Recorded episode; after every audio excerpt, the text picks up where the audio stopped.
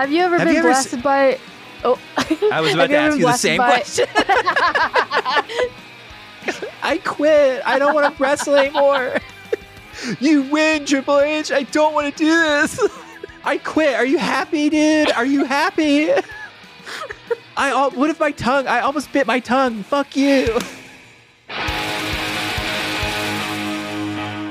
Hello, hello, hello, everybody, and welcome to Wrestling Academy episode 7.5.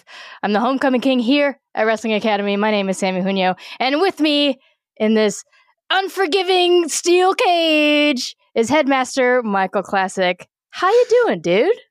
Good. Much like a much like a real Hell in a Cell match, I do feel like we're testing our endurance by doing our first ever two part episode. You know what? That I I fully agree with you. Our endurance is tested. So, for people who don't know, this is this is the second half of a two part episode, all about Hell in a Cell. And so, if you're confused on what is a Hell in a Cell, where did it come from, how have people used it in the past, we would invite you to go back, check out the first part, and then you're going to get everything you need to know. And then you can jump back in and talk even more, get even deeper into Hell in a Cell with us here today. Yes, please. So, Samee, I had a question for you before we fully jump into the podcast. What is this podcast? What is it about? Oh my goodness. So, Wrestling Academy is a podcast that we started because you are a long time, lifelong wrestling fan, and I'm super new, but you shared wrestling with me in a way that felt really gentle and nice and fun. And we started Wrestling Academy to share wrestling with the entire friggin' world in that exact same way. It's for old fans, it's for wrestling curious fans, and yeah, honestly, I think it's also for moms. It's for moms. It's for everybody. And we just want to let you know that there there's no stupid questions here because here at the podcast, and I think you agree with me here, Samee, we are Mm. Pro goof, no doof. Pro goof no doof. I think we need to. I think we. That's our first piece of merch is stuff that says pro goof no doof on it. Pro goof, no doof. You heard it here first. So, Samee, we're talking Yeah. even more about Hell in a Cell here today. I guess just I'm I'm curious. Mm. What did you retain from our last episode? Did what did you Uh-oh, get? What were the big what were the big gems?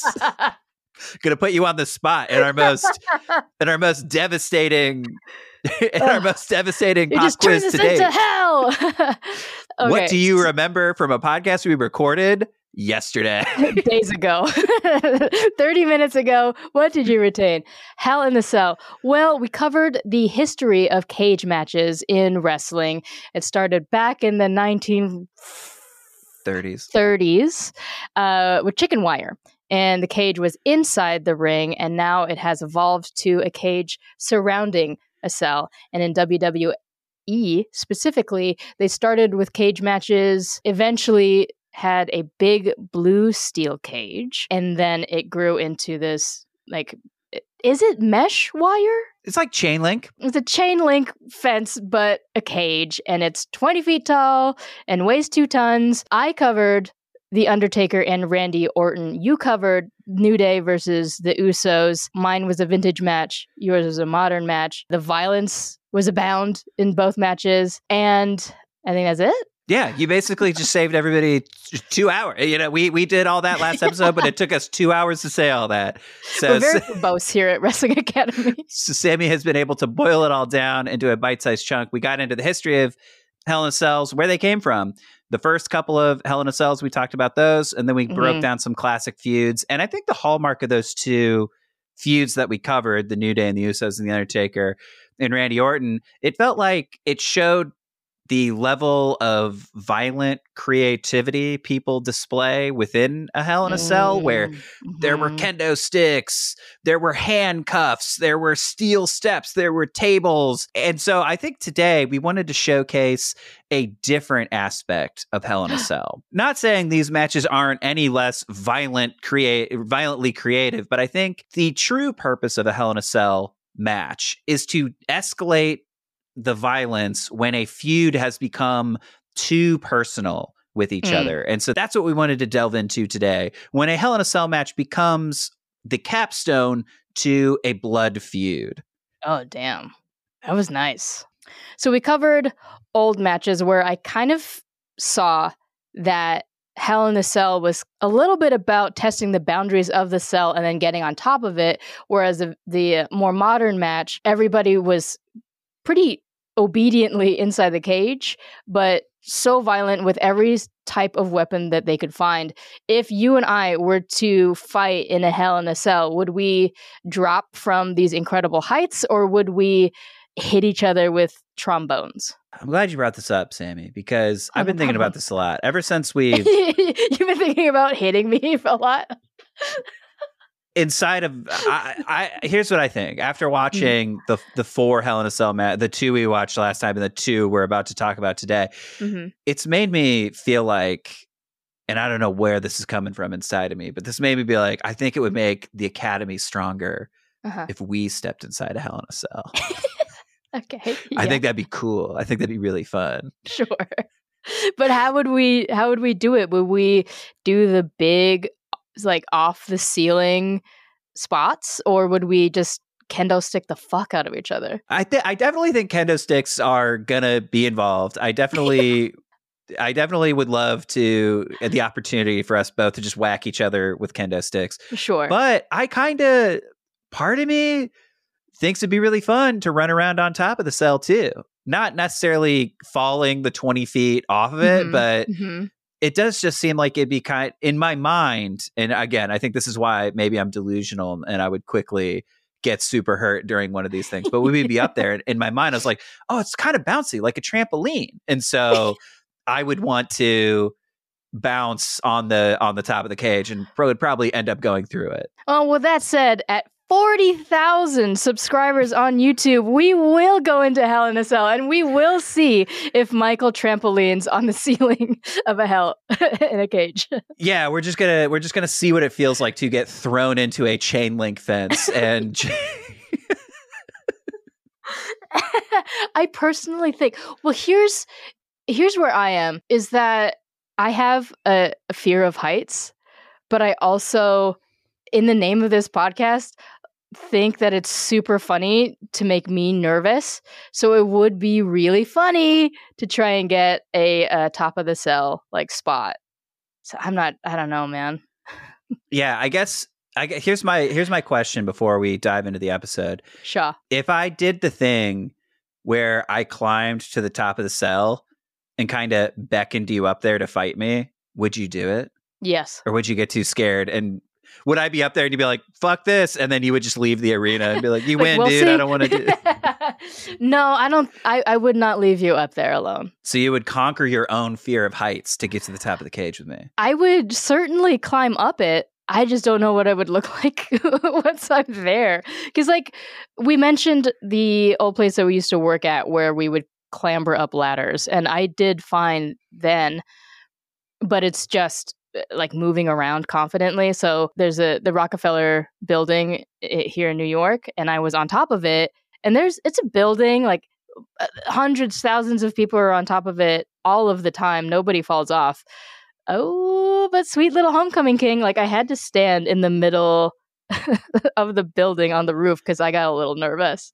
Well, with those, I feel like a gust of wind could just that's my irrational fear is just somehow it would the wind would blow up my shirt and my shirt would turn into an umbrella and then I just like Oh, and I'm gone. That's that's my irrational fear. Okay. that I, I love that imagery. Uh, I wanted to have it so bad. Yeah, uh, do you want me do you want me to die in a funny way though? So, No, I just want to see it. I just want to see you before you die. I think I think to me that is that is the kind of anxiety I live with in my everyday life. yeah, I feel like that would be a situation where, like, I would tell somebody, like, yeah, Michael died, like, Yeah, kind of in die? a Kirby esque kind of way where he filled up with air and then fell down, and then everybody would laugh, and that would suck. Yeah, he floated away like a balloon. we could talk about we could talk about fighting each other in Hell in a Cell hypothetically, or we could talk about real Hell in a Cell matches that really happened. So we're going to talk about two Hell in a Cell matches today, each with their own blood feud associated with them. These are where feuds got so personal, the only place they could have settled them was in Hell in a Cell. And sticking to the same sort of theme and rules from our last episode, Samee's going to be covering a vintage feud, and I'm going to be covering one that happened in the modern day. So, kicking off, I'm going to be talking about the feud between Sasha Banks and Bayley that culminated October 25th, 2020 at Hell in a Cell. And just a fun fact before we get started, Mm. Up until that point, there had only been three women's Hell in a Cell matches, and Sasha Banks had fought in all three. What were the other three? So the two before that, she fought Charlotte Flair, and then she Mm. fought Becky Lynch, both Hell in a Cell matches. What is everyone's deal with Sasha Banks? Well, she's a little Well- bit of a she's a little bit of a cantankerous sort of Okay. bad guy heel. So that All that always fa- factors into her thing. So the thing I like about Sasha Banks is her character is she's the legit boss. So she's this edgy, kind of cool, suave person who doesn't mind bending the rules or cheating or stabbing people in the back to Mm. get what she wants because Sasha Banks kind of always knows what her worth is and will do literally anything to achieve her goals. And uh, let's be honest, the way that translates in the WWE is she will absolutely stab people in the back constantly yeah. to get what she wants. So that it's always going to end up with her in a in, in a feud with somebody that that can escalate to the point of being in a Hell in a Cell Mm, match. okay. So that's Sasha Banks. By comparison, we have Bayley, who is just one of the most clean cut, straightforward baby faces that has ever existed. Her whole deal is bright colors and hugs and side ponytails and wacky waving inflatable tube men and giving it her absolute best in the ring and i think that was sort of the hallmark of Bayley. That's why she was able to become as popular popular as she did is in wrestling. Mhm. Having a baby face, a good guy that people root for organically is really, really challenging. And so Mhm. I think Bayley's sort of awkward, vulnerable, like this is just who I am, and it doesn't matter how much the odds get stacked against me. I'm always going to try to see the best in people, and I'm always going to give it my best shot. It's really easy. Like I can feel you being cynical listening to this right now, but when you watch it live, when you watch it happening, it, it, her I think her charisma wins you over, and then you see her become very good inside, and then you see her like have the matches, and she's incredible in the ring. So it's like, oh, she gets to the levels of Sami Zayn or Cody Rhodes or I something thought you were like that. say Samee just- Junio. I was like, yeah, hell yeah. we all know Yeah, I'm a Sasha Banks. We yeah, you're know. a Sasha. You're a Sasha. You're a Sasha. Damn it. Uh, there's nothing wrong with being a Sasha. Being- Everybody, I think most people would prefer being a Sasha. Fair. It is really hard to be sincere and genuine, like like Bayley. Yeah, and so I, I think it was ju- that was where she just became. She had such a real connection with people because her whole thing was legitimately being positive and trying her best, and people were just trying to screw her over constantly. hmm And she was just like, "Look, I will fight hard, but I'm never gonna turn my back on people." And uh, it just it, it- it's a it's a very rare situation where she got embraced by the fans just for being a squeaky clean good guy and it's it's pretty impressive but it did put her directly in the ire of someone like Sasha Banks whose character would be able to maybe manipulate and use that for her own ends. So these two have a very very long history together going back all the way to 2013 at the developmental territory for WWE called NXT. And so they had this like long, years long feud that culminated in a match at NXT TakeOver Brooklyn, which at that time had the distinction of being one of the greatest modern women's matches of all time of just the the magic that these two created in the in the ring for that match was just like un, unbelievable and nobody had ever seen anything like that. And we were talking about in episode 5 the women's revolution and it was that it was matches like that that people were talking about where they're like oh on the main roster they're doing these kind of matches that seem to be frustrating and not giving women any time. But down in NXT if you gave women the opportunity to wrestle the way they want to they deli- they can deliver things like this and it really helped turn the turn the tide and start that women's revolution that we were talking about. And also from last episode, we mentioned in NXT there were the four horsewomen: Becky Lynch, Charlotte Flair, and then the other 2 Mhm. Sasha Bayley. So these these two are like foundational pieces to the evolution of women's wrestling in the WWE. And the reason that these two are a worked so well together is they're diametrically opposed to each other as characters and in storyline they are best friends. So they work really well together because the characters know each other and can work really well together. And so, you know, Sasha helps Bayley get a little get, unlock some intensity inside of her, and then Bayley is able to help Sasha kind of smooth the edges of some of her heel like tendencies. So they work as a really good tag team. So much so that in 2019, February 17th, 2019, at the Elimination Chamber, Sasha and Bayley become the first ever women's tag team champions. They debut Nice.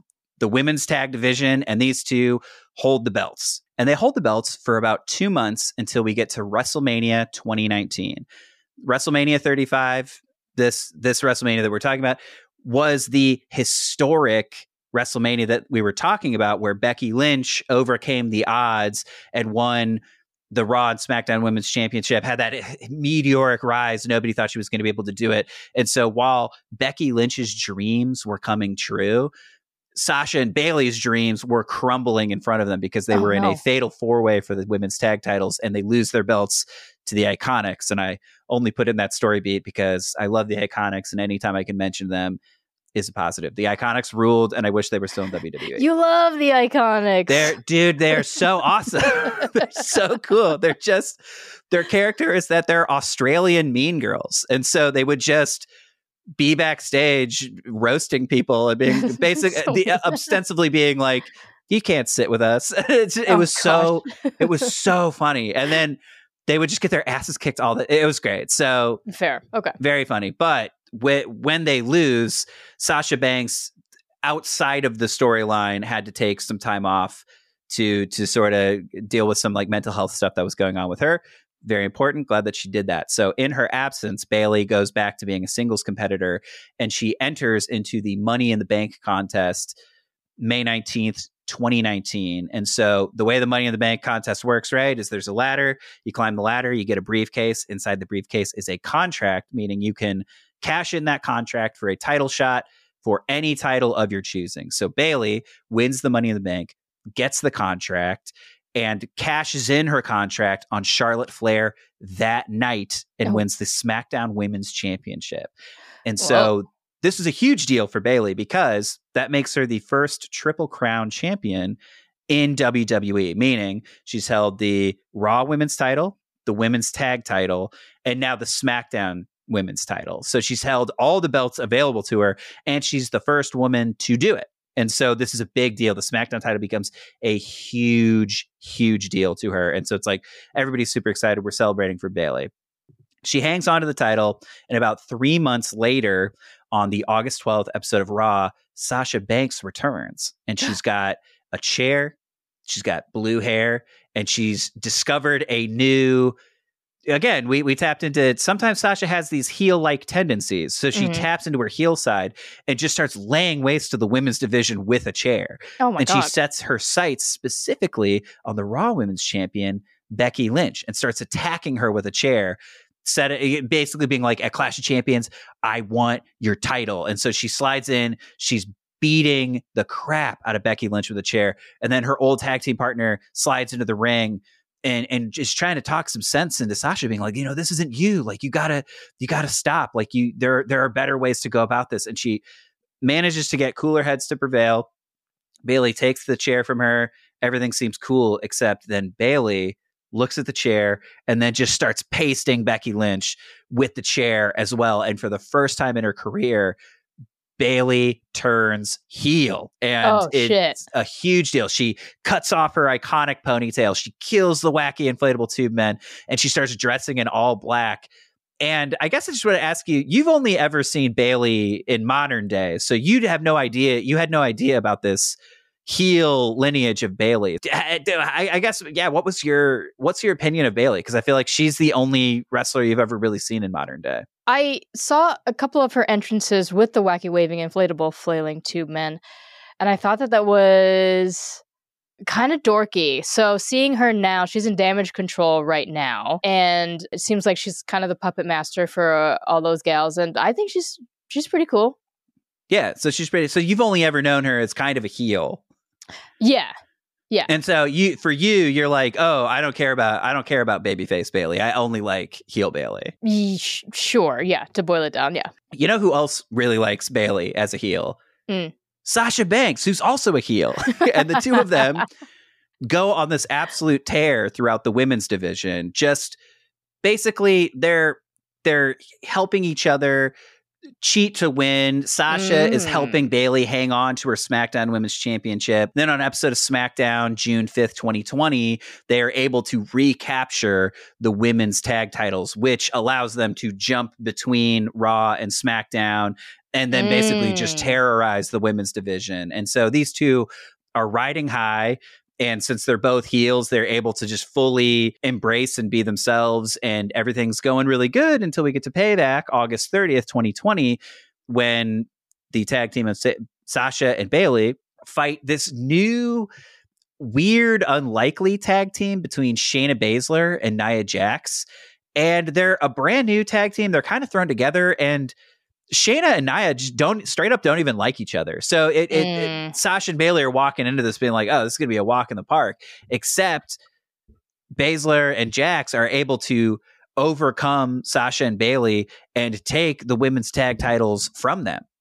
And oh, at that point, Bayley is is furious. And so she she turns on Sasha in the ring, starts beating her up, and is basically like, We were never friends and I've been carrying you this entire time. And so the only thing that's ever been important to me is this SmackDown women's title. And she throws Sasha to the curb, and Sasha is just completely distraught. She's like, What are you talking about? I've helped you every single step of the way. And the only reason you've been able to hang on to that championship is because I helped you. I helped you cheat. Mhm. I, I helped you stay the tag team. uh, I helped you stay the SmackDown women's champion for this long. So if you, this is really how you feel, then the only way that I can convey that you hurt me is by taking the most important thing to you. I'm going to take that title from you. And Yeah. so Sasha basically starts in on Bayley being like, we're going to fight. We're going to fight in, we're going to fight in Hell in a Cell, which is again, is a match Sasha Banks has some experience in. She's been in every Hell in a Cell women's match up to date. And so I think Bayley realizes that she would be a little outnumbered if she did this. So she was like, "Oh no, I'm there's absolutely no way I'm going to fight you at Hell in a Cell." And so Sasha Banks shows up holding the contract and is like, "You will sign this." And Bayley tries to run. Sasha attacks her with a chair and then Oh does this very brutal spot where she puts she peeks Bayley's head through the lip of the chair and then just puts her in her finishing move, the bank statement, which is like a crossface using the chair as leverage, and then Oh has God. the contract on the ground and is basically like, sign it, sign the contract. And then Bayley's like, ah, ah. And so under extreme duress, Bayley agrees to this Hell in a Cell match. Oh And that's where this match picks up. The, the, something really unique about this match is the time period in which it took place. So it took place in 2020 when Mhm. the entire world was in lockdown. So Yeah. I was curious, this was your first experience checking out COVID era pandemic lockdown wrestling. How yeah. did how did the presentation strike you when you watched it for the very first time? This particular match is in October after months of us being in lockdown. So it feels, it felt like they had their stuff together. Like they were piping in audience, like crowd sound, definitely not from the Zooms. The walls outside of the ring were Zoom windows and stuff. I think the only thing that struck me as odd, and maybe it's because I'm desensitized by the lockdown and everything I saw, anyways. But the most interesting thing about this is that it seems to me like the wrestlers like were able to hear the commentators for the first time because I, I know I, can assume that in the arenas you can't hear the commentators at all. So bayley specifically was answering the commentators and like talking back to them and then like answering their hypothetical questions that they are wont to to to shout during a match. And so it was kind of and it was entertaining in a in a different way that we haven't been able to see before And I'm glad you brought that up because Bayley has an ongoing feud with one of the behind the mic commentators. His name is Michael Cole. Uh-huh. And so she will specifically go up to the commentator booth and just specifically be like, Shut up, Michael! Like I hate you, Michael. And it's it's so funny. And I, I saw an interview with Bayley uh-huh. where they talked about like, hey, where where did this feud with Michael Cole start? And she basically pointed out exactly what she what you said. She was like, oh, the reason that came about is when we were all wrestling during the lockdown there i could there was there was no crowd noise so the arena was very quiet so i could just hear the commentators talking mm-hmm. during the match mm-hmm. and so Uh, yeah, obviously at the time she was a heel, so the commentators would be like, "I can't believe Bayley would do something like that," and so she started to be like, "You know what? Hey, f you, dude. I'm gonna, I'm gonna do whatever." So then she started responding because she had the freedom to, and then now that we have crowds again, she's continued that feud with Michael Cole. I but yeah, for people who don't know, the the COVID era of wrestling in the WWE, it was called the Thunderdome, and so they basically operated in a small venue and instead of a crowd, they had a bunch of Zoom screens on the side and mm-hmm. they would pipe in crowd noise but there was a very bizarre stretch of time where they were trying where you know we were all trying to figure it out but they were trying to sure. figure out exactly what that presentation was so there were tons of empty arena fights which is just a very strange because uh, yeah, wrestling it's all about energy live right. crowd reactions and stuff like that so watching all these things happen silently they experimented with having cinematic matches that were kind of more like movie action mm. scenes than real life wrestling varying degrees of success on those and they had this very very bizarre money in a bank match where it, it took place at WWE headquarters in Stamford, Connecticut, and they put the briefcase at the top of the building, and everybody started on the ground floor, and they had to battle their way up the whole. They had to race slash battle each other up the entire, you know, through the entire building oh to God. make it to the roof to then climb a ladder and and get the briefcase. So. Wow. They were trying all kinds of stuff. Some of it was very fun, and a lot of it was really weird. Like, I honestly think we should do a whole episode about COVID era wrestling because it is a true it, a, a, a bizarre flavor that I don't think we've tried yet at Wrestling sure. Academy. Yeah, absolutely. I that Money in the Bank sounds like a video game. Was that like the, the entire roster and they were just trying to scramble through the They had a they had a men's building? match and a women's match. So it was it was it was something like seven or eight men, seven or eight women. Okay. And okay. And it was a combination of pre-recorded kind of skit stuff, but then sure. fight stuff, but then wrestling stuff. It, it's just a very bizarre cocktail that Samee, I would love for you to try. I can't wait to see it. this this Hell in a Cell match. This was your first exposure to Sasha Banks and Bayley. Like, how did it feel to watch these two step into the ring? Yeah, these these two really went at it in. I mean, it's so impressive that they went at it that hard in front of Zoom screens. And uh, yeah, this is the first time that I've watched them wrestle long term and I it made a fan out of me. These two are really impressive. I think that was my main takeaway from watching this match too was the the pure energy that was being generated by these two people i also felt myself because normally when you watch these these thunderdome matches it loses a lot of the spark that real matches have. And so uh, I do think there was a fear that this match could be really disappointing because we're building up this huge long these two have been associated with each other for about 7 years at this point. So this feud has been building for seven years, a fever pitch. They have such a long history with each other.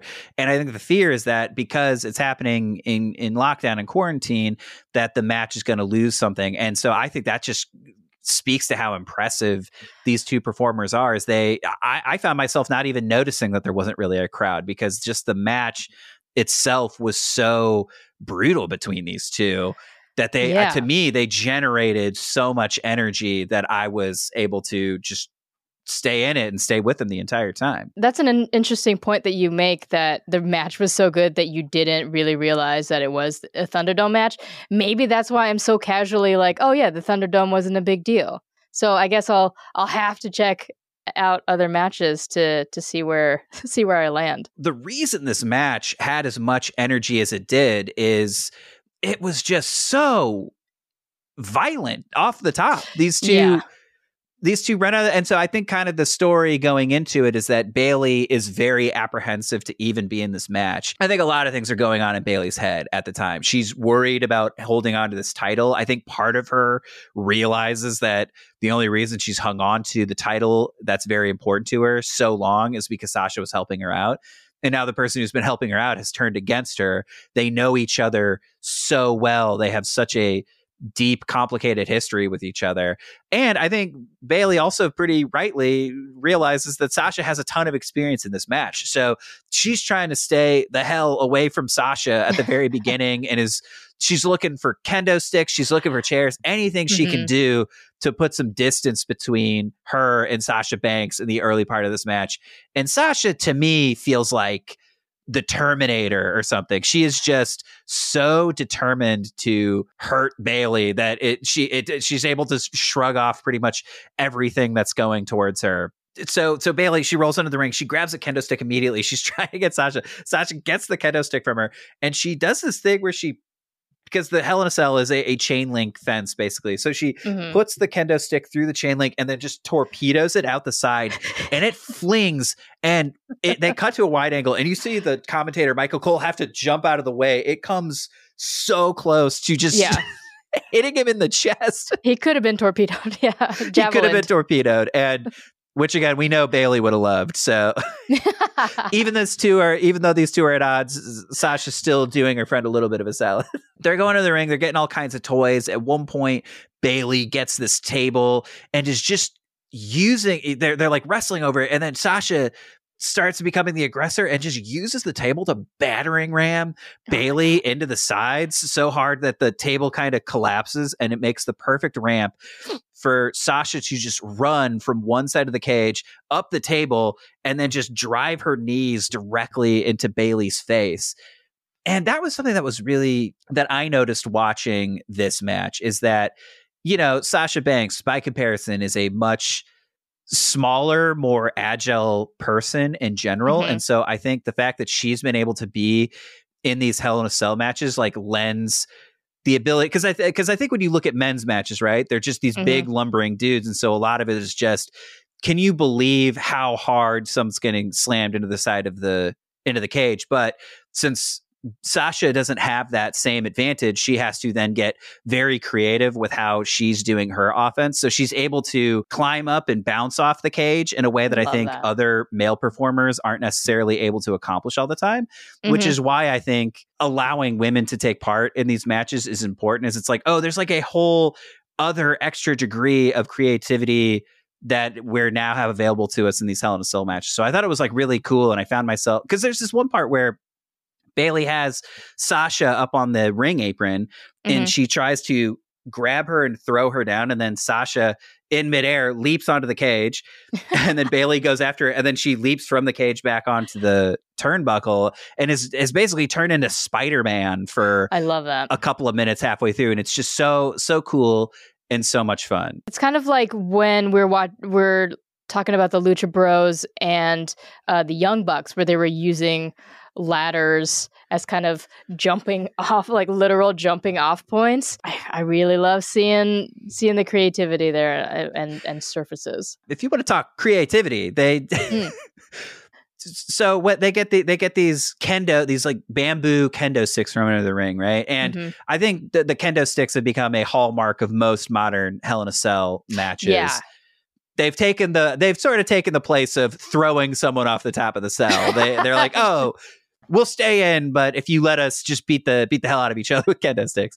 So Bayley does this very crazy spot where she wrestle she sort of nestles the kendo stick in between the chain link fence and the ring steps and she Mhm. puts two of those so it's just a solid bridge and then she puts Sasha under the thing puts both Sasha's legs under her armpits and then just falls backwards and slingshots.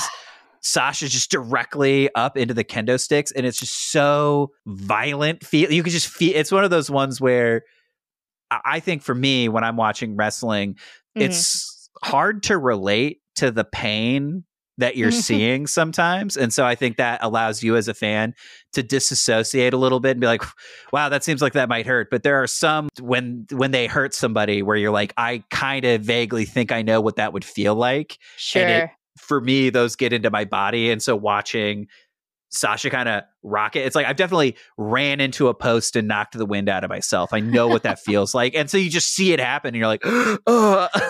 There's something about this move specifically. Like they do a they do this slingshot in all of the hells in, a, in He's in the Seas that we've watched. And I feel like maybe it's because the move is a, is telling its own little story where it's like, oh, well, here's the setup. And then there's this that moment of suspension that I think really works in wrestling where it's just like, oh, what's going to happen? We all know that they're going to be flung backwards, but it really is that like moment on a roller coaster where you're like at the top, just waiting. And that move gives us that moment as well. It's really breathtaking. Flips and flying and all that kind of stuff. It is just a very visually, I think you see someone kind of, there is that moment where it feels like time slows down. And so you're seeing oh, it's just momentum carrying this person. And so when yeah. you see that, it, it's very cool. Oh God, speaking of momentum. Yes. So they they the first part of the the match they're they're fighting on the outside and so when they finally get things back on the inside they do this move that I've been thinking about ever since I saw it where mm-hmm. Bayley wedges she grabs a chair and she wedges it into the turnbuckle basically. So she's made a a metal sheet. And so uh-huh. she's going, she does it's called a sunset flip where she flips over Sasha and then uses the momentum to throw into the turnbuckle. But because I think something we touched on in the first part is mm-hmm. in Hell in a Cells, He's because this is a match that people aren't trained for, there are mm-hmm. sometimes sequences that come off a little sloppier than in a real match, but I think for me it works because it makes the it makes the match the violence it seems more real. Mm-hmm. And so sometimes when someone's a little far off, it feels more violent because it seems like oh shit that might actually have really really hurt in a way that they weren't expecting. So Bayley, she goes to do the sunset flip and she's going to rocket Sasha into the corner, but when you're looking at it Bayley is probably a foot and a half, maybe two feet further than where she's supposed to be. And so you see her in midair make the adjustment and just rockets Sasha Banks. And you see you see when Sasha takes off, she takes off maybe twice as fast as she normally would had this been a normal yeah. match. And so Sasha more than covers that two feet and slams into that chair.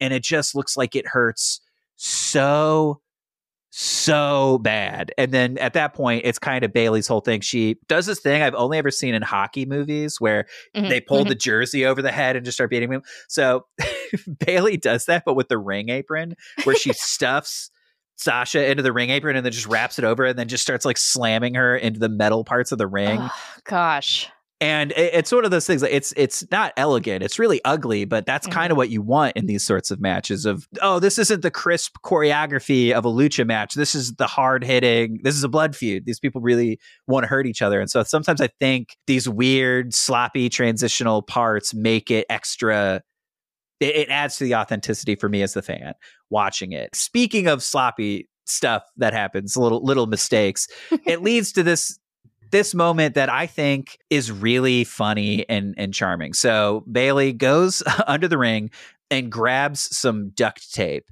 and she goes to try to unpeel the duct tape but you know she's been wrestling for 15 minutes at this point. Mm-hmm. and so she's trying to do it and the the relatable experience we've all had where you can't get the little bit of tape off of the roll yeah. and you see her trying trying trying and then half in character half out of character she looks at the, she looks at the referee and is like, "Hey, I'm super sweaty. Could you open this for me?" and then the referee is completely in character, and so he's like, absolutely not. Like, what are you say? I can't help you open this. And so you see her have to be like, oh, right, right, right, right, right. We're, we're, we're in character. Because normally there's a crowd, there's a thing. So if they need to have that out of character communication with each other, they could really do it. But mm-hmm because we're in the lockdown era where there is no crowd sound, they're not allowed to have those kinds of moments. So you right. see it. So Bayley has to wrestle with this tape by herself.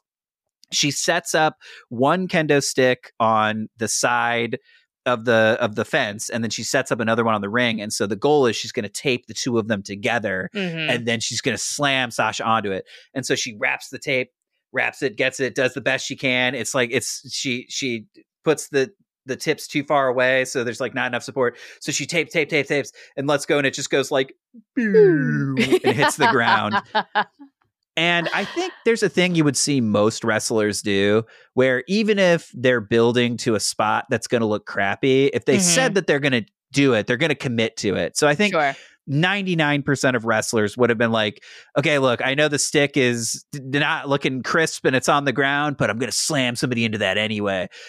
Uh, Bayley does a thing I've never seen before where she basically looks at it and goes like, yeah, fuck this. And, and just like walks away and just like ba- completely bails on the whole segment. And it's like, yeah, yeah, this looks like, this looks like crap. I'm not going to do this. I'm not going to, I'm not going to waste everybody's time. And so That's why she's champion. yeah, that's why she's the champion because she has the ring awareness to be like, this sucks. I'm, I'm out. so she gets back in the ring. She turns her attention, but but Sasha has had so long with the whole tape debacle that she's been able to fish a fire extinguisher out from under the ring and just sprays Bayley in the face with fire extinguisher fluid. So it's just like Have you ever Have been you ever s- blasted by?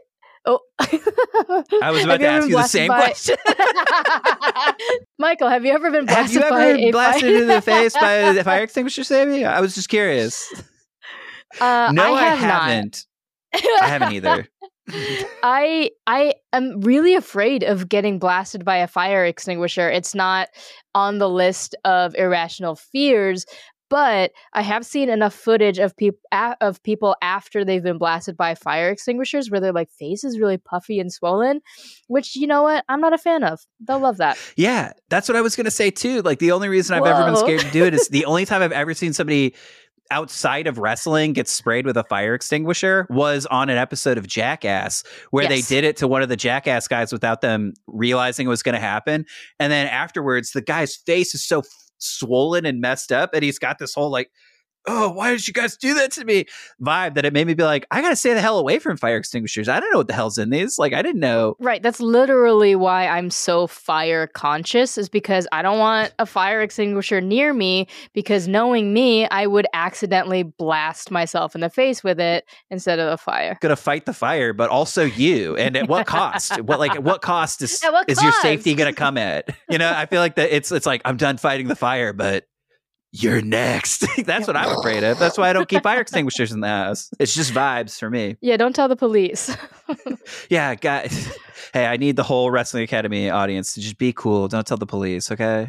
Yeah, don't tell the police and not even the fire marshal, just don't tell the police. Yeah, just don't talk to the cops. That's just a good general rule. With that said, at 7,500 followers on YouTube, I will let you, Michael, blast me in the face with a fire extinguisher. Don't tell the cops. I won't tell the cops or the fire marshal, but once Bayley gets hit with the fire extinguisher, she's mm-hmm. she's disoriented and it allows Sasha to get back into the fight a little bit more. And then it it builds to the point where Bayley puts a ch- a, a ladder on two chairs, so she's kind of made a makeshift table. She put and Bayley puts Sasha on top of it, and then grabs some spray paint and just starts spray painting all over Sasha's very beautiful and well designed, all white, all white costume. And I found myself a little bit being like, "How dare you!" She really is a heel.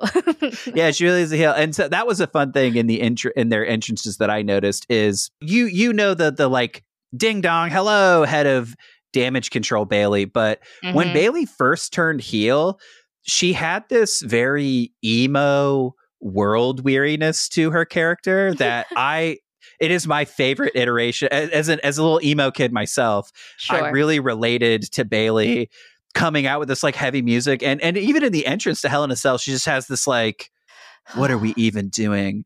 What are we fighting for? We're all gonna die event. It just like has this real like. And she's dressed in all black. And so when she grabs the spray, and then Sasha Banks, by comparison, is in this like beautiful white costume. And so just like Bayley grabs fucking spray paint, and just starts spray painting all over it.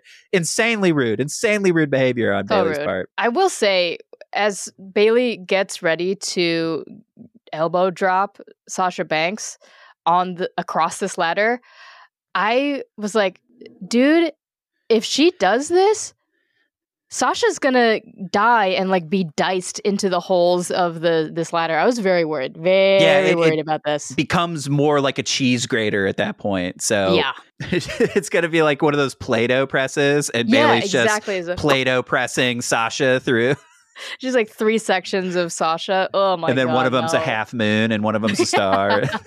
Aw. At this point, they're trading.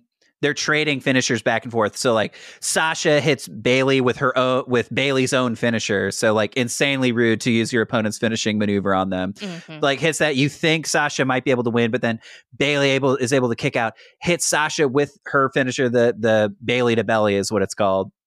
And then the final sequence, we we flash back to the contract signing where Sasha puts Bayley through the lip of the, the head of the chair, like Mhm. where you sit down, her head's poking out the back, puts Bayley in the bank statement, and then Bayley taps out, and sh- Yeah. Sasha is the winner. She's able to finally get some justice for herself, finally prove to her friend that she took everything that was important to Bayley, and she's the winner. in that final bank statement, not only is Bayley through the chair, but Sasha starts like whacking a leg of the chair with her leg to like kind of like continue to like do this and like pinch Bayley and that really does the blood feudiness of this re- is really communicated with a couple of these spots uh, a few of them that we just talked about but even that last one it's just like oh yeah they really want to fucking hurt each other very badly It is it is one of those things where I mean I'm sure for Sasha it's nice to win, but there are just times, especially in a Hell in a Cell match,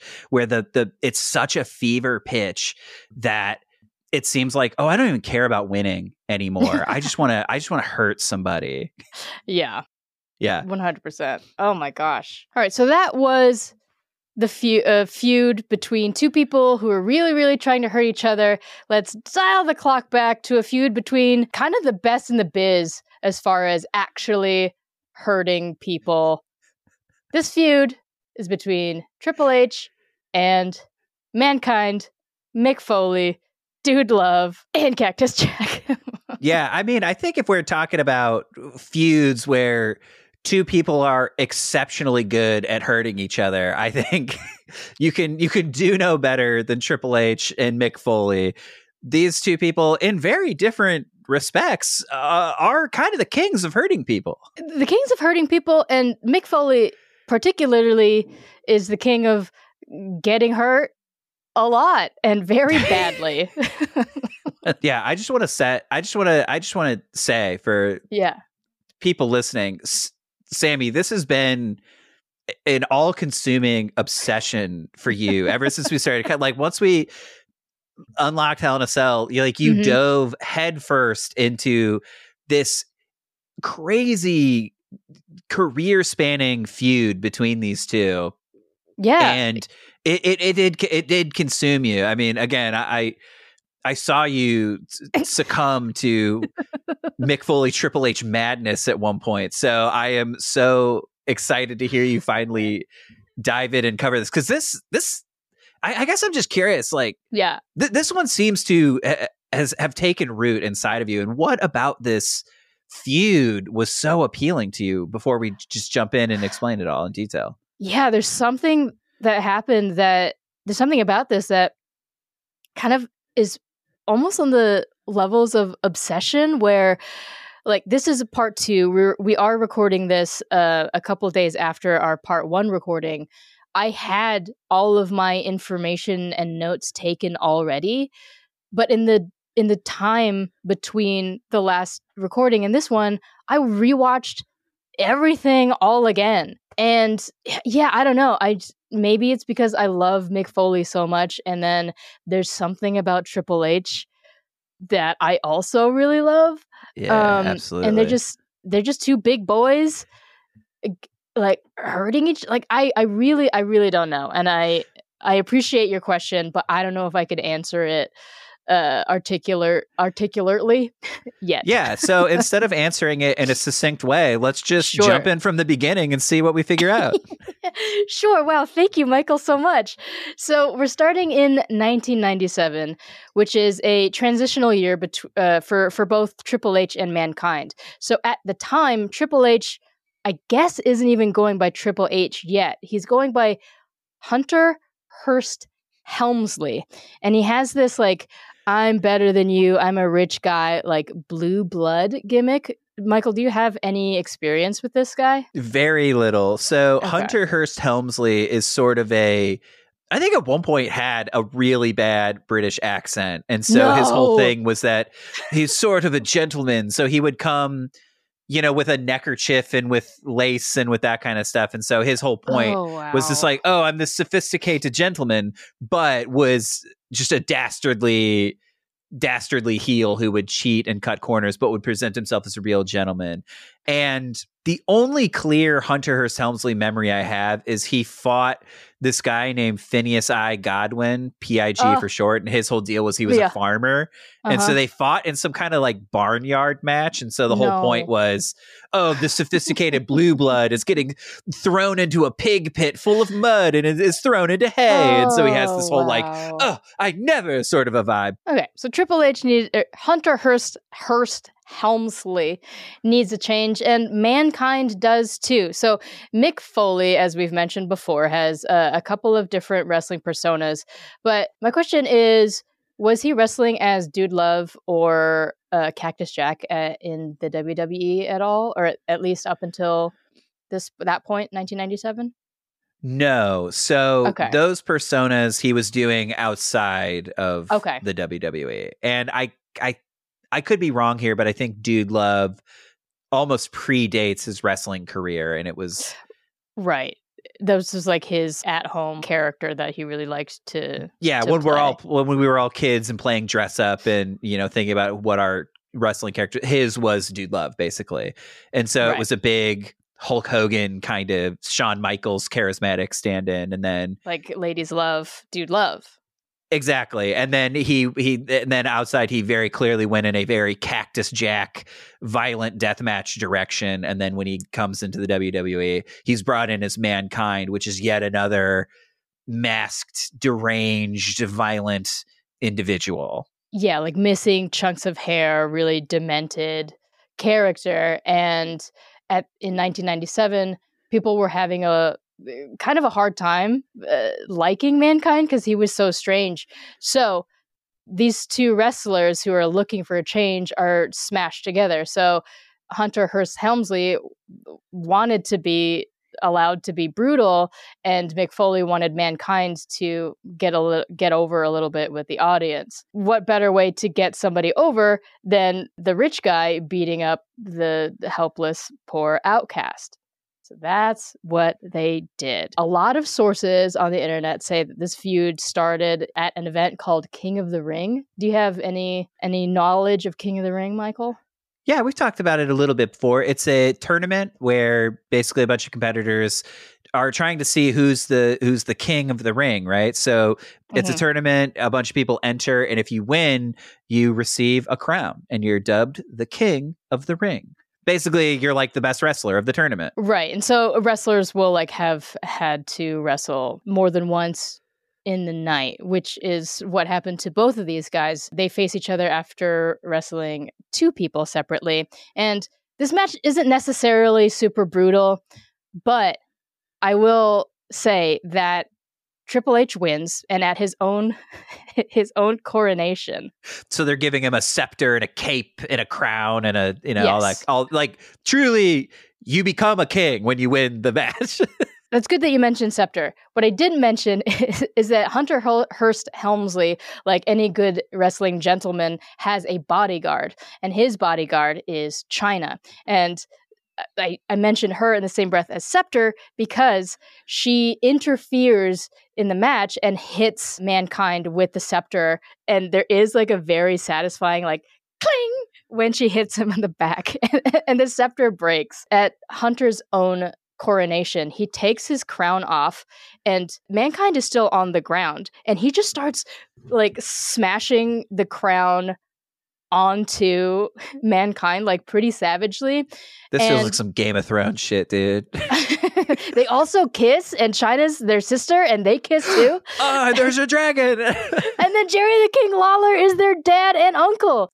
What caught my eye are the last two hits that uh, Hunter does with the crown. It because it feels like the first, the the second to last swing. This is 1997. He he looks magnificent. He's like six foot four. He's s- A bodybuilder. yeah, he's just wet, and he like it's just like this perfect like beautiful arch that he does. I'm not gonna arch that way, you pervs. But he he does this, and he it's again that moment where there's he's it feels like he's like suspended in time and space, and then he smashes it down on mankind, and I kind of feel like he liked how that one felt so good that he did it again because he does it he does it again in the exact same way. And i don't know maybe that's why i'm obsessed with this i don't know he it was just he's just really beautiful. So throughout as i mentioned throughout the early days of this feud triple h is accompanied by chyna and she is incredibly good at her job of being his bodyguard. So during matches she's pulling mankind out of the ring she's distracting the referee she's clotheslining mankind whenever she can whenever he's out of the ring. She's there. How did the wwe settle things like this? Well they decided to put them in a cage but this was before hell in cell was officially created so they put them in that big blue steel cage that we've talked about before so the big blue cage match happens at SummerSlam 1997, which is it is only a few months before the actual debut of Hell in a Cell with Undertaker and Shawn Michaels. Fun facts. So the big blue steel cage isn't as forgiving as the chain link fence wall thing that Hell in a Cell is. I have kind of equated it to a giant dog kennel, but not the plastic one, the actual like just bars kennel.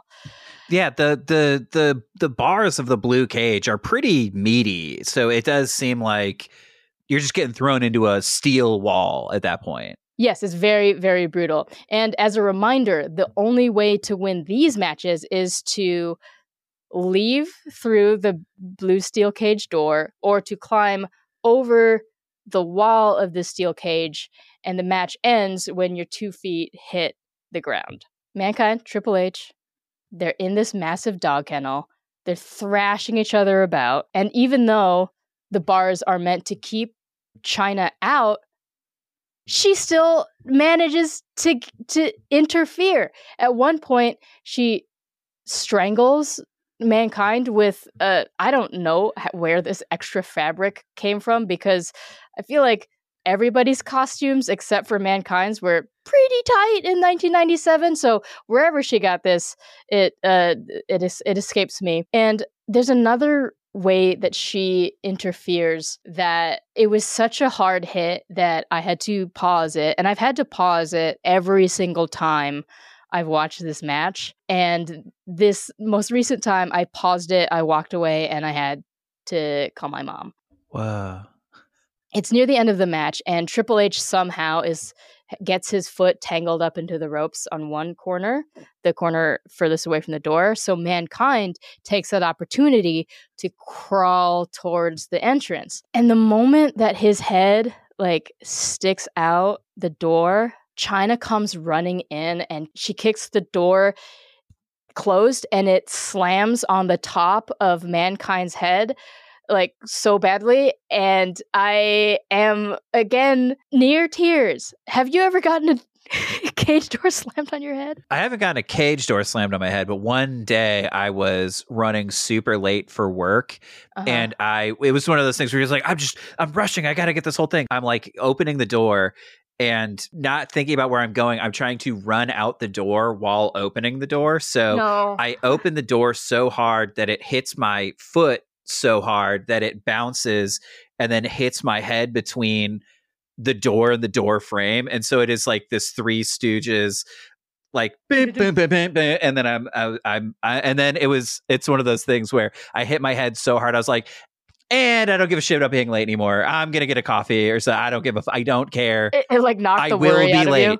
you yeah, I was. I was like, I, it's sort of. It's like, okay, I'm getting a donut. I don't care. I'll be late. I don't. I really don't care. I don't care anymore.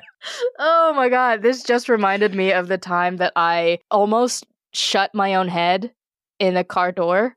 like, like I was in such a rush and I was moving so fast that my thoughts were a little bit ahead of my body. And so I went to close the door, but I was still like sitting down in my car and I just, just shut my head in the door. but these these things that we're talking about are on the sides of our heads, which actually is a little bit more dangerous because our temples are there. But Chyna slams this door on his fucking on his little crown. Oh I just here's the thing. Uh, here's how I know I could never honestly be a professional wrestler because I would start crying. Yeah, I'm crying and right I, now. I would lose all credibility with the crowd. It would just be like Chyna slammed it, and you would just see me being like, "I quit. I don't want to wrestle anymore." you win, Triple H. I don't want to do this. you are a bad guy. yeah, I quit. Are you happy, dude? Are you happy? I what if my tongue? I almost bit my tongue. Fuck you. what about my tongue?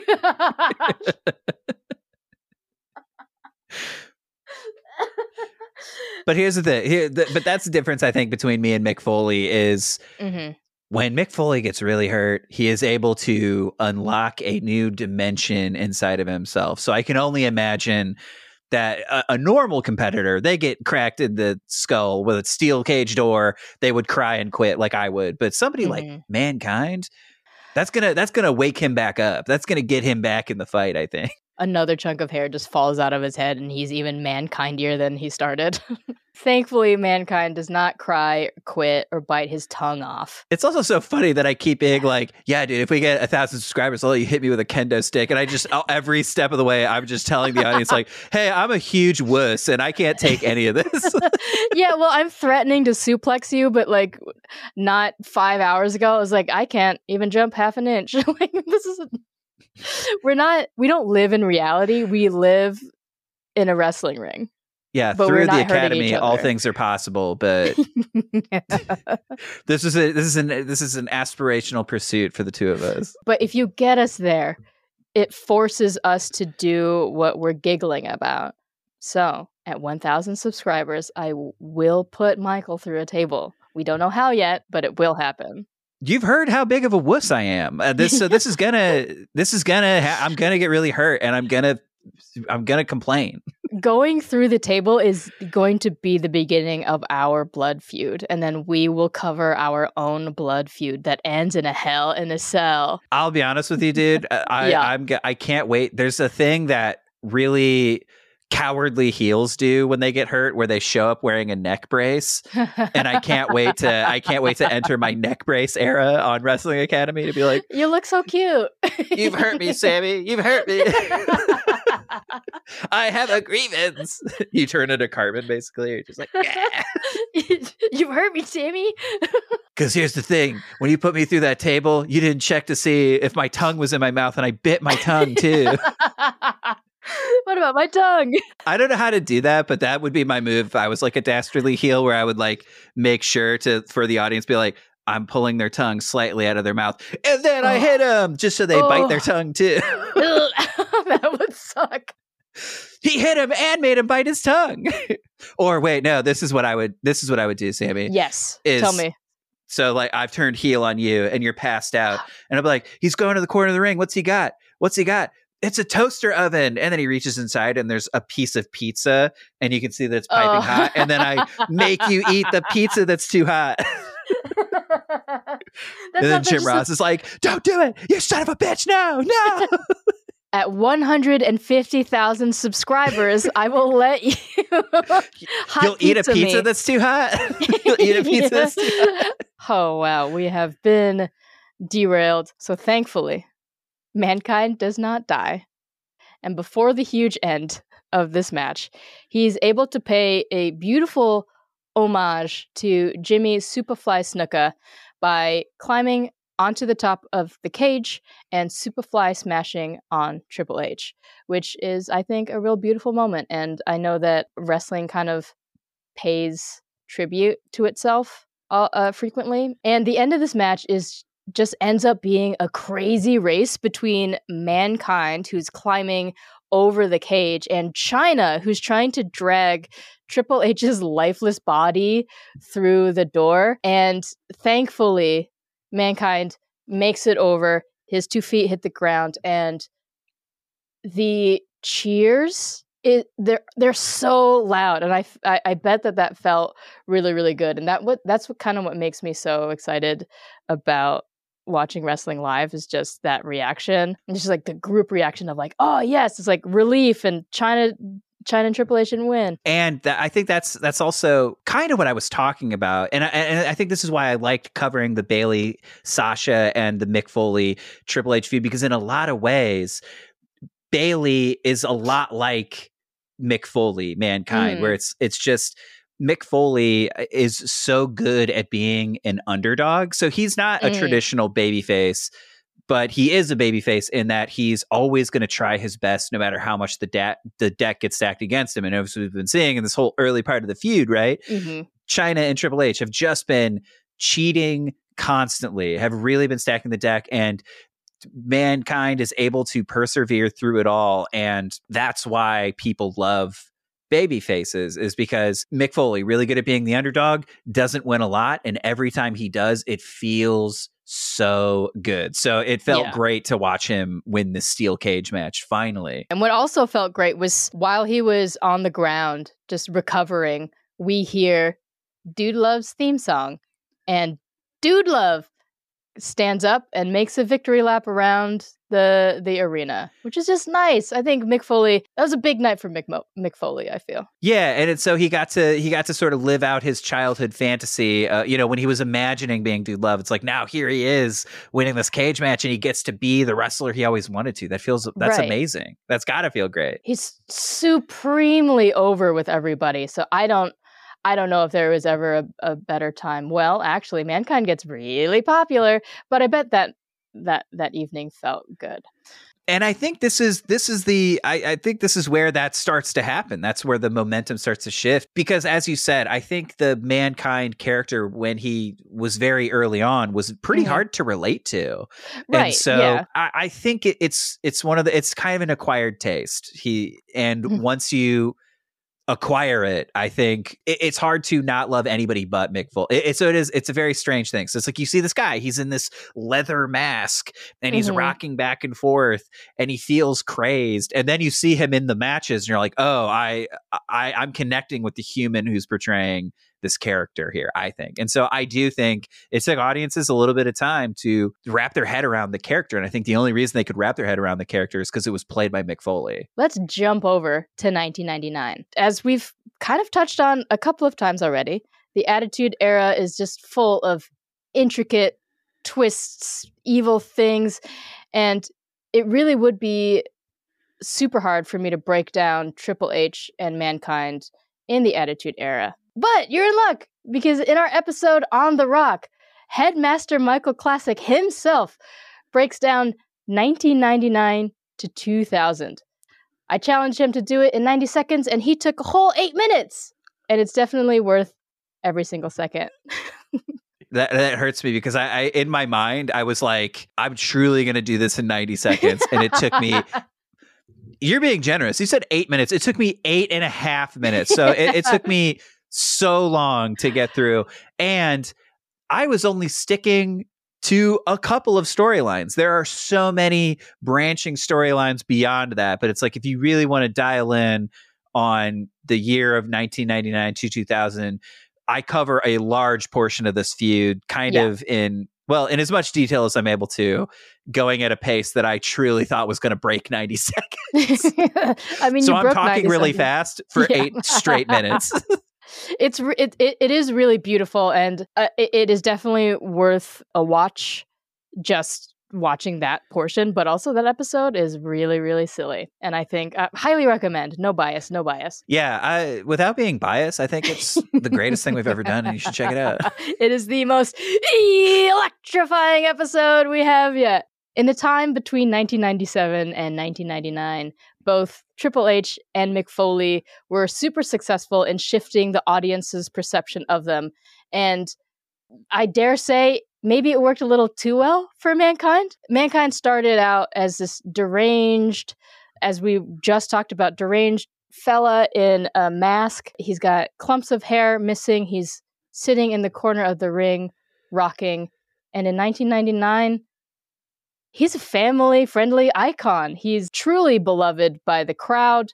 He's wrestling with a sock puppet in his hand on his hand. He's in episodes of Boy Meets World. He's in episodes of Boy He's in Chef Boyardee commercials. People love him at this point. He's the face of Chef Boyardee. Like, what a powerful transition. And Triple H, on the other hand, is the most son of a bitchiest son of a bitch that has ever seen the world. He has fully shed the blue blood gimmick and is wreaking havoc on the entire company with his faction, the corporation, and every dastardly deed he pulls is co signed by his wife, Stephanie McMahon. That's right. He marries the boss's daughter. What a what a bastard. We will get into that later. we really will. so one of the evil things these two knuckleheads do was create a match called the pink slip on a pole match in which the winner of the match has to climb a pole and pull down a pink slip off of the top. And the other thing about this match is the loser gets fired from the WWE. And The Rock and Mankind are put are pitted against each other in this match and Mankind loses, which results in this actually kind of beautiful walkout where everybody in the locker room walks out and confronts Triple H and Stephanie. And they're like, hey, you got to bring back Mick Foley, please. So Stephanie and Triple H do agree to let M- Mick Foley return. And they do agree to give Mick Foley a chance at a WWE championship title at Royal Rumble. But in accepting this match, Mick Foley is like, ah, I'm not ready to face you, but Cactus Jack is ready to face you. And so the match is a street fight at Royal Rumble between Triple H and Cactus Jack in the year 2000. Y2K. so just for people who don't maybe don't necessarily know Mick Foley as well as we do, what is the difference between regular Mick Foley and Cactus Jack? So the difference between regular Mick Foley and Cactus Jack is that Cactus Jack is this hardcore champion, will do anything to win, will take anything to win. There's he's like any match that Cactus Jack is in, he's severely bloodied and so is his opponent. Like he's a very violent will not stop at anything to win. And maybe winning's not even the point. I think maybe just like hurting his opponent is the point. And Cactus Jack has fought in barbed wire death matches and stuff. You know, he's done stuff with fire and thumbtacks and exploding barbed wire and two by fours wrapped in barbed wire. And he loves barbed wire. lo- he really does. He really, really does. and and so it's like getting cut and bleeding, and he's Mhm. lost. He's lost parts of his ear in the ring doing these kinds of things. He's lost teeth. He's lost all kinds of things. And so mankind starts as this character. And I think they sort of get to the point with him where they evolve him past mankind and they're like, so there's there's Mick Foley the man, and then he Mhm. has sort of three personas. And so Cactus Jack is the darker, violent aspect of the mankind persona. So when he says, I don't know if I can beat you, but I know somebody who might, and then he does the like bang bang, it, it really. It, I remember watching that, and there is a, a chill that goes through the arena where everybody's like, Cactus Jack is coming back. It, it really feels like if you ever watch The Wire, it's like the Omar coming thing where everyone's Mhm. like, it's really treated with like the the fucking de- you're about to fight the fucking devil. And oh my god. I think that's kind of what happens in this match.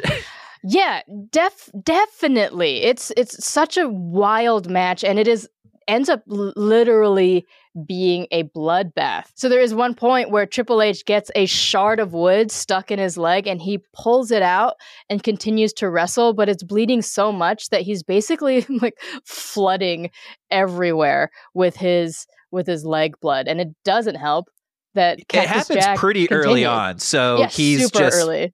He's he's like a faucet of blood is coming out of his leg the entire time. So Cactus Jack pulls out a goddamn two by four that's wrapped in barbed wire for, out from underneath the ring, and uh, this is a pretty. This is a pretty upsetting weapon to reveal, and it gets to the point where the the referee tries to hide this like like evil club, but Cactus Jack well he gets distracted and then he realizes and he's like oh wh- where where's my where's my binky?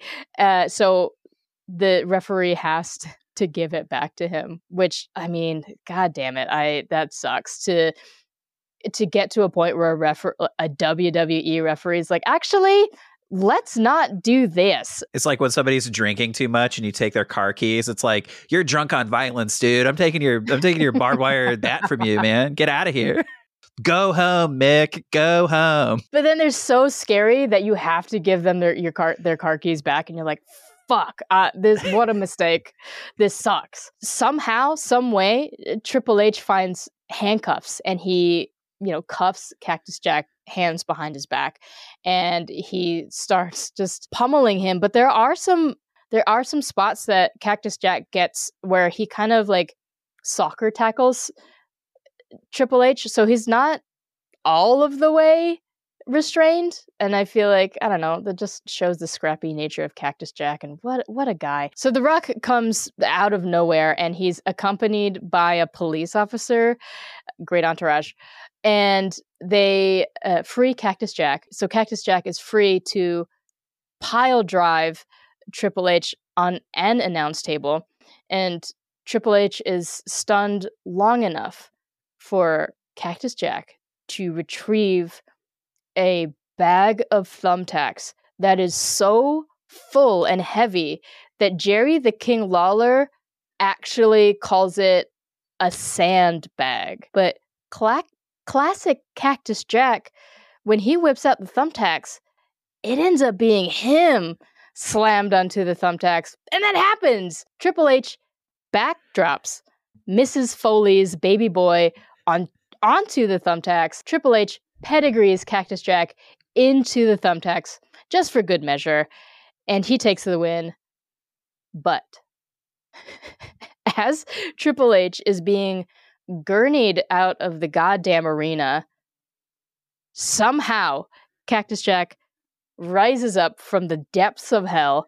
He grabs the gurney, pushes it back into the ring, flips Triple H out of the gurney, and just hits him with the goddamn uh, two by four barbed wire just for fun. Like the match is over. He doesn't do anything else. He hits him, and then everything is everything starts de-escalating from there. It's just like, hey, look, hey, you won, but uh, let, let me just get let me just get Just like a more. little bit of Just one more. just to cool off. Let me just hit you with this two by four, and then we're good.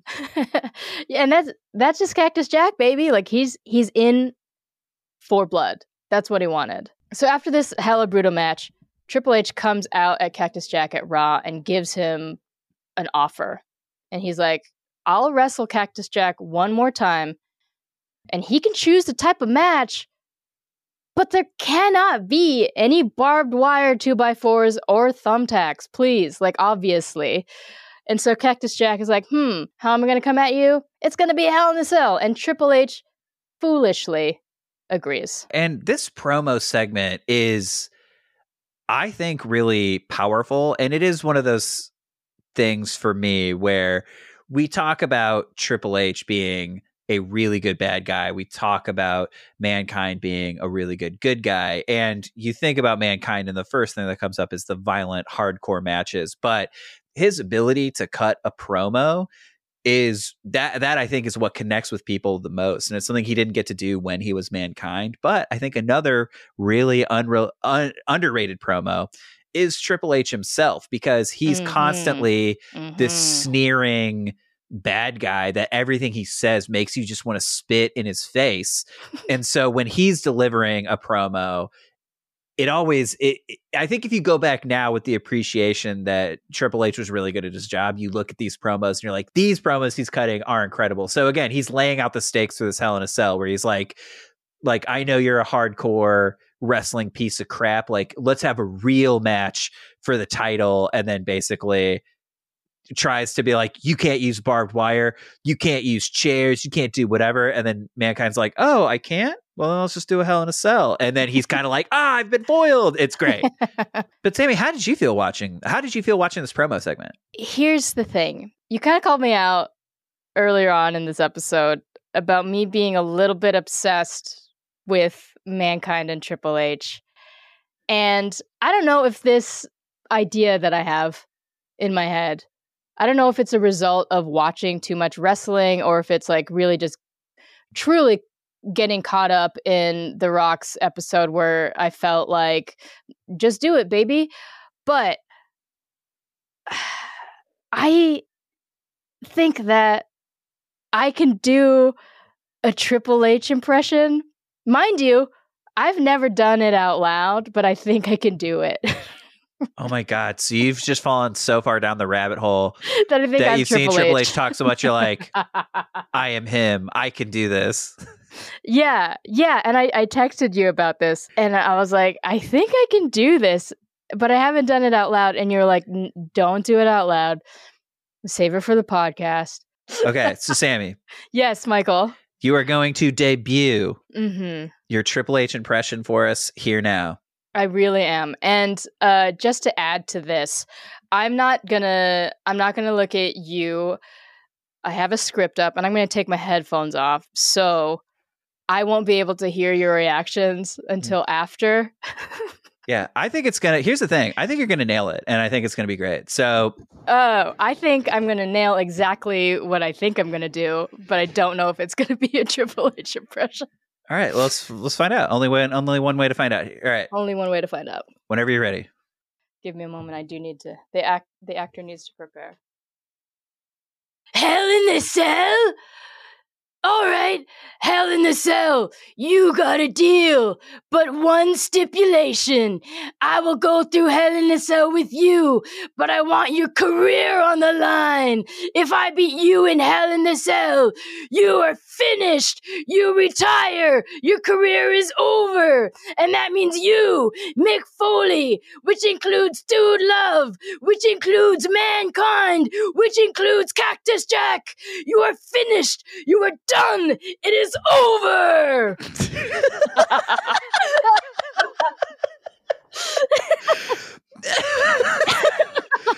Honestly, pretty good. I think for for just going off the dome. How did you feel you did when you did it?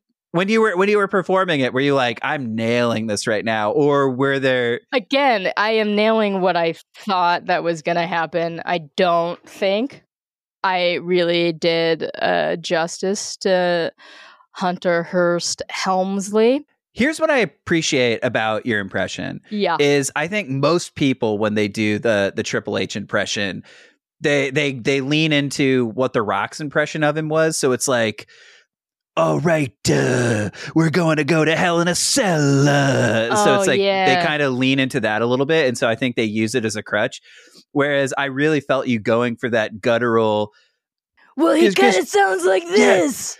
Triple H's whole thing is basically being like, "Oh, you piece of crap!" Like uh, it's like this weird chest sort of Like it's like right. He, he lives right here for me. Yeah, it's not in the stomach. It's in the it's in the chest. Just like it's always just like, oh, how dare you? Uh, It's, it's like that kind of Stephanie, thing. I love you.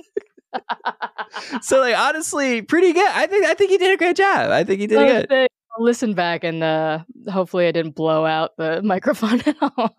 So the the impression that Samee just did is also the promo that Triple H himself cuts like right before they go into this iconic Hell in a Cell match. So it's like it's basically I will put my title on the line, but in order to do that, I want you to put your career on the line. Mhm. And so that's the wager for this match. And so Cactus Jack is basically like I not I promise that I'm going to win the title, but not only that, I promise I'm going to jump off the Hell in a Cell directly onto you. And then with all of that, we walk into the Hell in a Cell. So this is Hell in the Cell. The official wrestling stopwatch on this match is 23 minutes and 59 seconds. And I don't know about you, but it felt like hours and not in a bad way. It was just so brutal that it really felt like it did not feel like a nice breezy little 23 minute match. It really felt like a long these, long time. These guys are annihilating each other in this cell.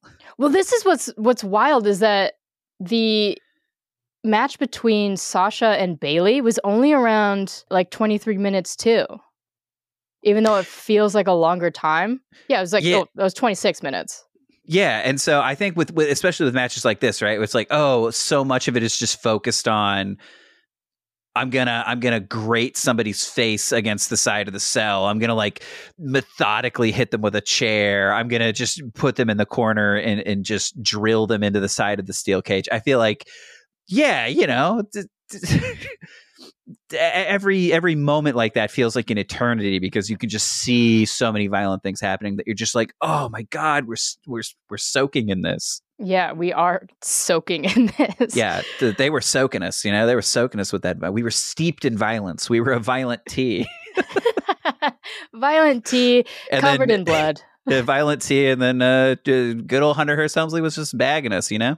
Anyways, so something about these early.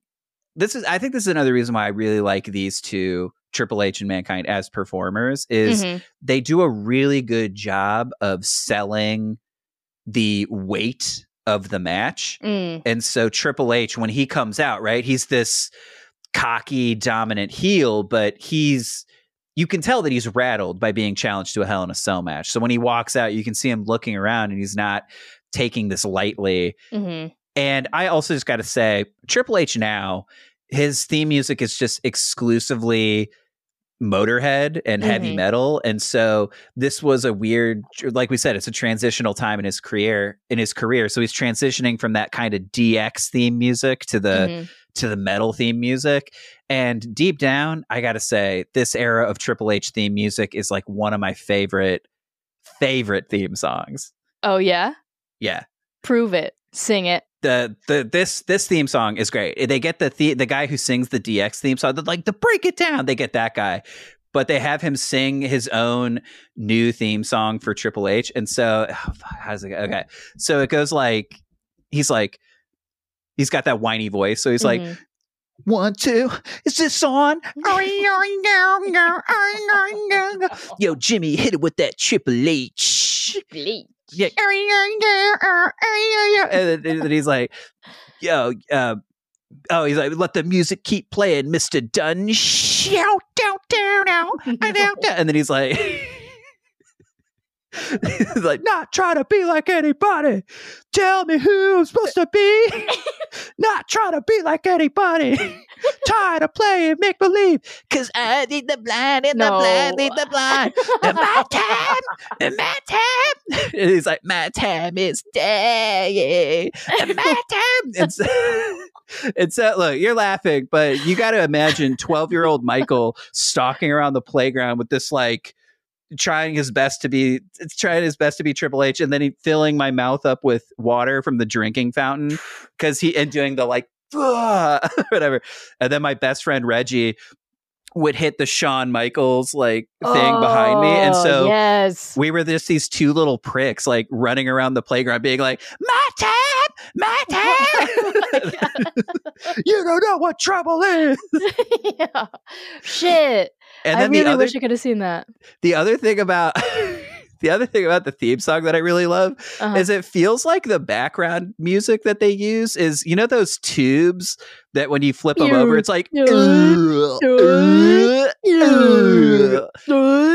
that's what it feels like the song like whoever did the theme song was just like oh i know the perfect instrument to use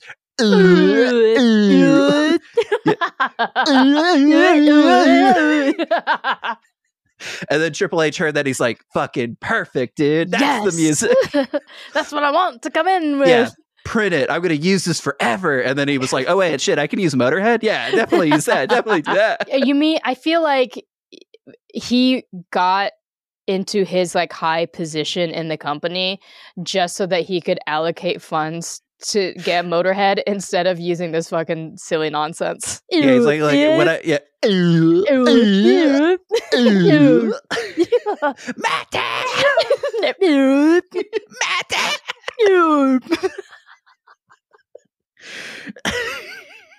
okay, so Hell in a Cell is a real bu- brutal. yeah, this is this is uh, this this is one of the scary. I am not kidding. This is one of the scariest Hell in a Cell matches. Uh, this this match has it all. Triple H throws Cactus Jack into some stairs, and then he just throws the stairs into Cactus Jack. Triple H early on tries to pin Cactus Jack like three times in a row, which is something that I have yet to see, and it just seems like there was an eagerness to end this match and end Mick Foley's career. Oh yeah, I think I think what is abundantly something I, I, I didn't notice until I watched it again was mm. the entire time. I think Triple H is just like, I got to end this as fast as fucking possible. Like the the deeper yeah. we get into this, the more violent it's going to get. And so I think Triple H is just like, whatever I need to do to get out of here. And then it feels like Cactus Jack is less concerned with the match and he's mm-hmm. more concerned with getting out of the Hell in a Cell so he can climb on top of it. Classic Hell in a Cell stuff. And so he'll he'll beat up he'll kind of beat up and create some distance and then instead of continuing to dial in on Triple H he's like, "You know what? Let me see if this door unlocks." And yeah. so you see him go over mm. and there's just a comical amount of there's like seven padlocks all around the side and him just being yeah. like ah fuck. But then you could see triple h being like fuck i gotta get some stairs. I gotta like fucking kill this guy. And so you see him just really trying to jump on every opportunity. And it really feels like mick foley is not at all concerned like it, it Triple H being there is immaterial, I think, to him. Mm. He's just mm. like, I just want to I guess this is this is what I've always noticed about the Cactus Jack character and kind of the nuances between mankind and Cactus Jack and Dude Love is it it feels like there's a, a childlike innocence mm-hmm. to Cactus Jack that mm-hmm. makes the that that that goes in stark contrast to what he's doing. So it almost feels like a kid playing and exploring and that kind of stuff. Mm-hmm. And so, but what he's playing with and exploring is just like, oh, if I throw this guy into thumbtacks, he'll bleed. And when they go into me, I bleed that's kind of cool. Well, let's keep playing with that. And that's how it feels. And so it's like there's there's a childlike innocence to the Cactus Jack character, but what he's hmm. doing is so grim and so violent that to me it comes across as very scary. You get into horror movie villains where it also feels like uh. there's an ah. innocence to what they're doing. What they're like, "Oh, I'm just playing." But what they're playing with is is razor wire, you know. Do you think that there is like a, a thorough line in uh, Mick Foley's characters. I've always kind of looked at it as each one is a facet of mm-hmm. the Mick Foley character. So again, it's like uh, different personality, like the movie Split or something like that, where it's sure. like, oh, I, I, like the the dude Love character is his view of being a charismatic charismatic ladies man sex appeal guy like boy. Shawn Michaels yeah just a sexy boy and then i think mankind is this sort of there's a real resentment towards people in the world. And so eh, i think sometimes it, it mankind allowed him to be like oh this is everyone's perception of me is that i'm a freak mm. and that i'm a, an outcast. And so when you listen to mankind there's always this sort of bitterness towards the world. Like the the the movie the joker with joaquin phoenix there's a real like never heard of it yeah, I, it's just like a, this real this real indie movie you should check out called The Joker. Uh, but no, there's just this like real. It, it, it, just feels bad and angry, and then Cactus Jack is just sort of, I think, a, a it feels like a creature of pure id, where he's just like, oh, mm. all I want to do is hurt people and get hurt and explore what that feels like and have fun. and so I do feel like Cactus Jack, in his own sadistic way is a very playful character, mm. which makes it eh, eh, scary for me to watch when I watch it, where you're just like, I don't even know if this guy cares that a match is happening right now. I think he just likes seeing what happened, like running these violent experiments on people of just like, hmm, I wonder what happens if I uh, run Triple H's face across this, this steel. Okay, I like, hmm, that's cool. That's kind of cool. That Guess what, good. Cactus Jack? It causes blood to come out of his face. Yeah, which is most of his his experiments end in blood, but he keeps running them nevertheless. right. And outside of grating Triple H's face onto the steel cage walls, he also wants to return the favor of throwing the stairs at Triple H, but he's unsuccessful in hitting Triple H with the stairs, but he is successful in breaking a hole into the side of the cage. And so now they're outside of the Hell in the Cell. It's all kinds of Cactus Jack's playground chaos because that's what the the announcers are calling it. Whenever Cactus Jack is out of the ring, it's his turf, it's his playground, etc. So he's pile driving Triple H on the announce table and he starts climbing up the cage wall and we think we're about to see him make good on that threatening promise that he made. But Stephanie foils the plan and she pulls him off. And there's a moment where Cactus Jack kind of like makes like goes forward to Stephanie. I was just like, uh oh, out of all of the personas that Mick Foley has, Cactus Jack should not be the one that's approaching Stephanie McMahon right now. If anything, it should be Dude Love. it should always be Dude Love. but instead of hurting Stephanie McMahon, Cactus Jack kind of tucks into a corner and he pulls out da da da da the 2x4 wrapped in barbed wire. But this time it has a cutie little strap on the bottom of it. So Triple H sees that the barbed wire is out again and he starts climbing up the side of the cage. And because Cactus Jack made it a little purse, he was he's able to climb up the cage with the uh with the I don't know barbed wire bat I guess we could call it the barbed wire two five two by four purse. Yeah. and I, I, also think just going back to that promo where Samee did an excellent Triple H impression, that yes, was part of it. He was like, "You are not allowed to bring this to the no ring." Choice. So him him pulling the two by four, I think Triple H is like, fuck this and he, the only place he can escape is up the fucking cage right because there's yeah there's nowhere else to escape so it's just like oh yeah cactus jack can't climb with that two by four in his hand yes he can but in cla- in classic Cactus Jack bringing out a massive weapon style. The 2x4 ends up being used on him, on his head specifically. So right at he right as he's g- getting to the top of it, Triple H gets the barbed wire 2x4 and slams on on his head, and Cactus Jack falls off of the side of the cage. And while he's down on the ground, you can see his frustration building to the point where he's now throw trying to throw folding folded chairs up onto the roof of Hell in a Cell, and he's not succeeding. And so, not only is he throwing these chairs up, but they are flying down, and he's not alone in that area. So, um, Could you JR, imagine being in the audience and then it just starts raining chairs? I think I would leave. I'm like, this is this is it. Like my fight or flight response would would definitely click in, and I would flight for sure. So after Cactus Jack uh, gives up on the chairs, he climbs up to join Triple H on the roof of the cage, and then it turns into what I f- I kind of feel like the wrestlers or they were just trying to slam each other hard enough to make the ceiling fall out as we've seen previously but it doesn't really happen right away. In fact what does happen is cactus jack whips out a lighter and then lights the fucking barbed wire 2x4 on fire and then he swings it at triple h. And at this point it's like where what what what what else could happen? And how could you how could you hurt Triple H with this thing more than just swinging at him? But Cactus Jack is an innovator so he puts the on fire 2x4 wrapped in barbed wire on the ground and he gets ready to pile drive Triple H onto it. And if you've never seen that move before, basically Mhm. he's putting Triple H's head between his legs and he's just going to sit and fall down and slam Triple H's head directly onto flaming barbed wire. and probably be successful in actually breaking through the roof of the Hell in a Cell. so he's going to hit and fall 20 feet.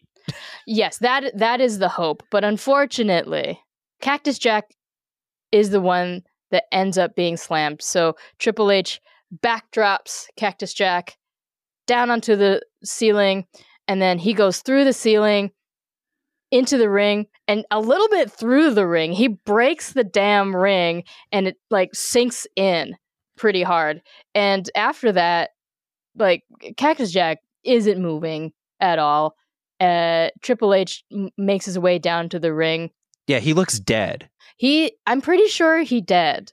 There's no like I can't like I feel like Mick Foley has died several times just in this feud alone. Are you kidding me? With that Absolutely. blue steel door on his head, he's dead. So Triple H makes his way to Cactus Jack's dead body. He kicks his arm and he moves. He's he's alive. It, it's it is like a horror movie where it's like did did I kill Jason Voorhees and then you go up and you kind of kick his hand and then Mick Foley's like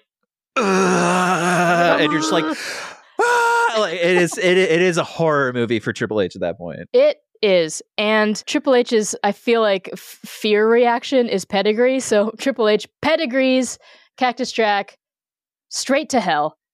And he wins the match, ending Mick Foley's 15 year career. And that's the end of Mick Foley, Until. at least until WrestleMania 2000.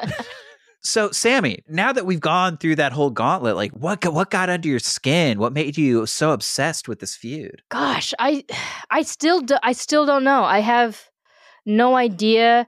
Is it because i love triple h? Yes. Is it because i love mick foley? Yes. Is it because i love that triple h went from pants to trunks? Yes Pants to trunks. That was a that was a huge evolution for him. huge and we love it we love it yeah i don't know what is there anything that makes you i don't know f- fond or excited when you hear that wrestlers are gonna face each other in a hell in a cell I think at this point now, Mm. because Hell in a Cell is so popular that it's become its own yearly event where they they'll do it every year and they'll have five people fight in Hell in a Cell because you know they build the cage and then they have you know five different matches that they run inside of it and it makes sense in business and so I think a lot of times the feud doesn't match the stipulate the match stipulation always Hmm. and so when we whenever you see it done right like with this Mick Foley Triple H feud with the Sasha Bayley feud the stakes were so high that it almost feels like the cage itself becomes a metaphor Mm. for how angry these people are at each other. Like you can just see it. You can see the huge cage. You can see them getting slammed inside of it. And to me, it, it almost feels like it's it's working on a metaphoric level for like, oh, they can't express how they feel how much hatred they have anymore. And so you you see you see a visual representation of that anger when you see the cell.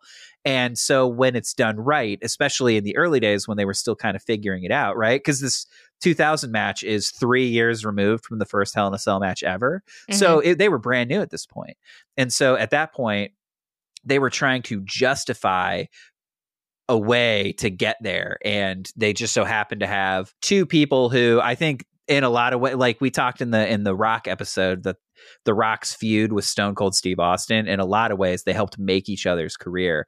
And i truly believe that this is sort of a 1a 1b so while that storyline was happening over here the triple h mankind storyline was happening and these guys also helped make each other's career i think the the the rock and the stone cold feud was a lot glossier a lot more palatable because i think stone Sure. cold and the rock are just a lot more charming charismatic performers whereas triple h and mick foley both have these hard edges to them that sure. you're you were just watching this like what these guys are doing are really intense and it's not it's not charming and elegant like what these popular guys are doing over here like these guys are backyard scrapping, stabbing each other with wooden pallets and throwing each other off cages and doing stuff with fire. And so in that way, it, it it's a much grittier feud that Mm. that is just again so nostalgic for me just to see it happen because again mankind would lose all the time but it almost made it almost made people love him even more that he was able Yeah. to just take so much punishment and still keep trying it was it was it was incredible to watch and so this was so fun and so nostalgic for me so that was wrestling academy episode 7.5 and Ooh. uh samee do you have any final thoughts before you get us out of here Uh, well, I guess one final thought question is do you want me to do the outro in the Triple H voice? Please say yes. I think let's just you know with uh, you know we've been getting we, we're so pressed for time. We better just we better just do it normal and get out of here, huh? Fine. All right. Thank you for listening to Wrestling Academy, hosted, produced, edited by Michael Classic and Samee Junio. Follow on Instagram, TikTok, YouTube at Wrestling Academy Pod. Send us an email at wrestlingacademypod at gmail.com. Follow wherever you get your podcasts, but check out Spotify where we have questions and, and Q&As or polls for every episode. Triple H, you son of a bitch! You son of a bitch! You're over! Episode over! Check out our website at WrestlingAcademy.university. Yes, that is our real URL because we commit to the bit. Stay tuned next week. We're recovering Royal Rumble just in time for this year's Royal Rumble. Class is dismissed. oh shit! Samee turned heel on me and turned into Triple H. but tune in next week, just in time for the Royal Rumble. We're going to talk about the Royal Rumble in depth. So if you've ever wanted to know more, this will be the perfect place to start. But until then, Class is class is dismissed. dismissed.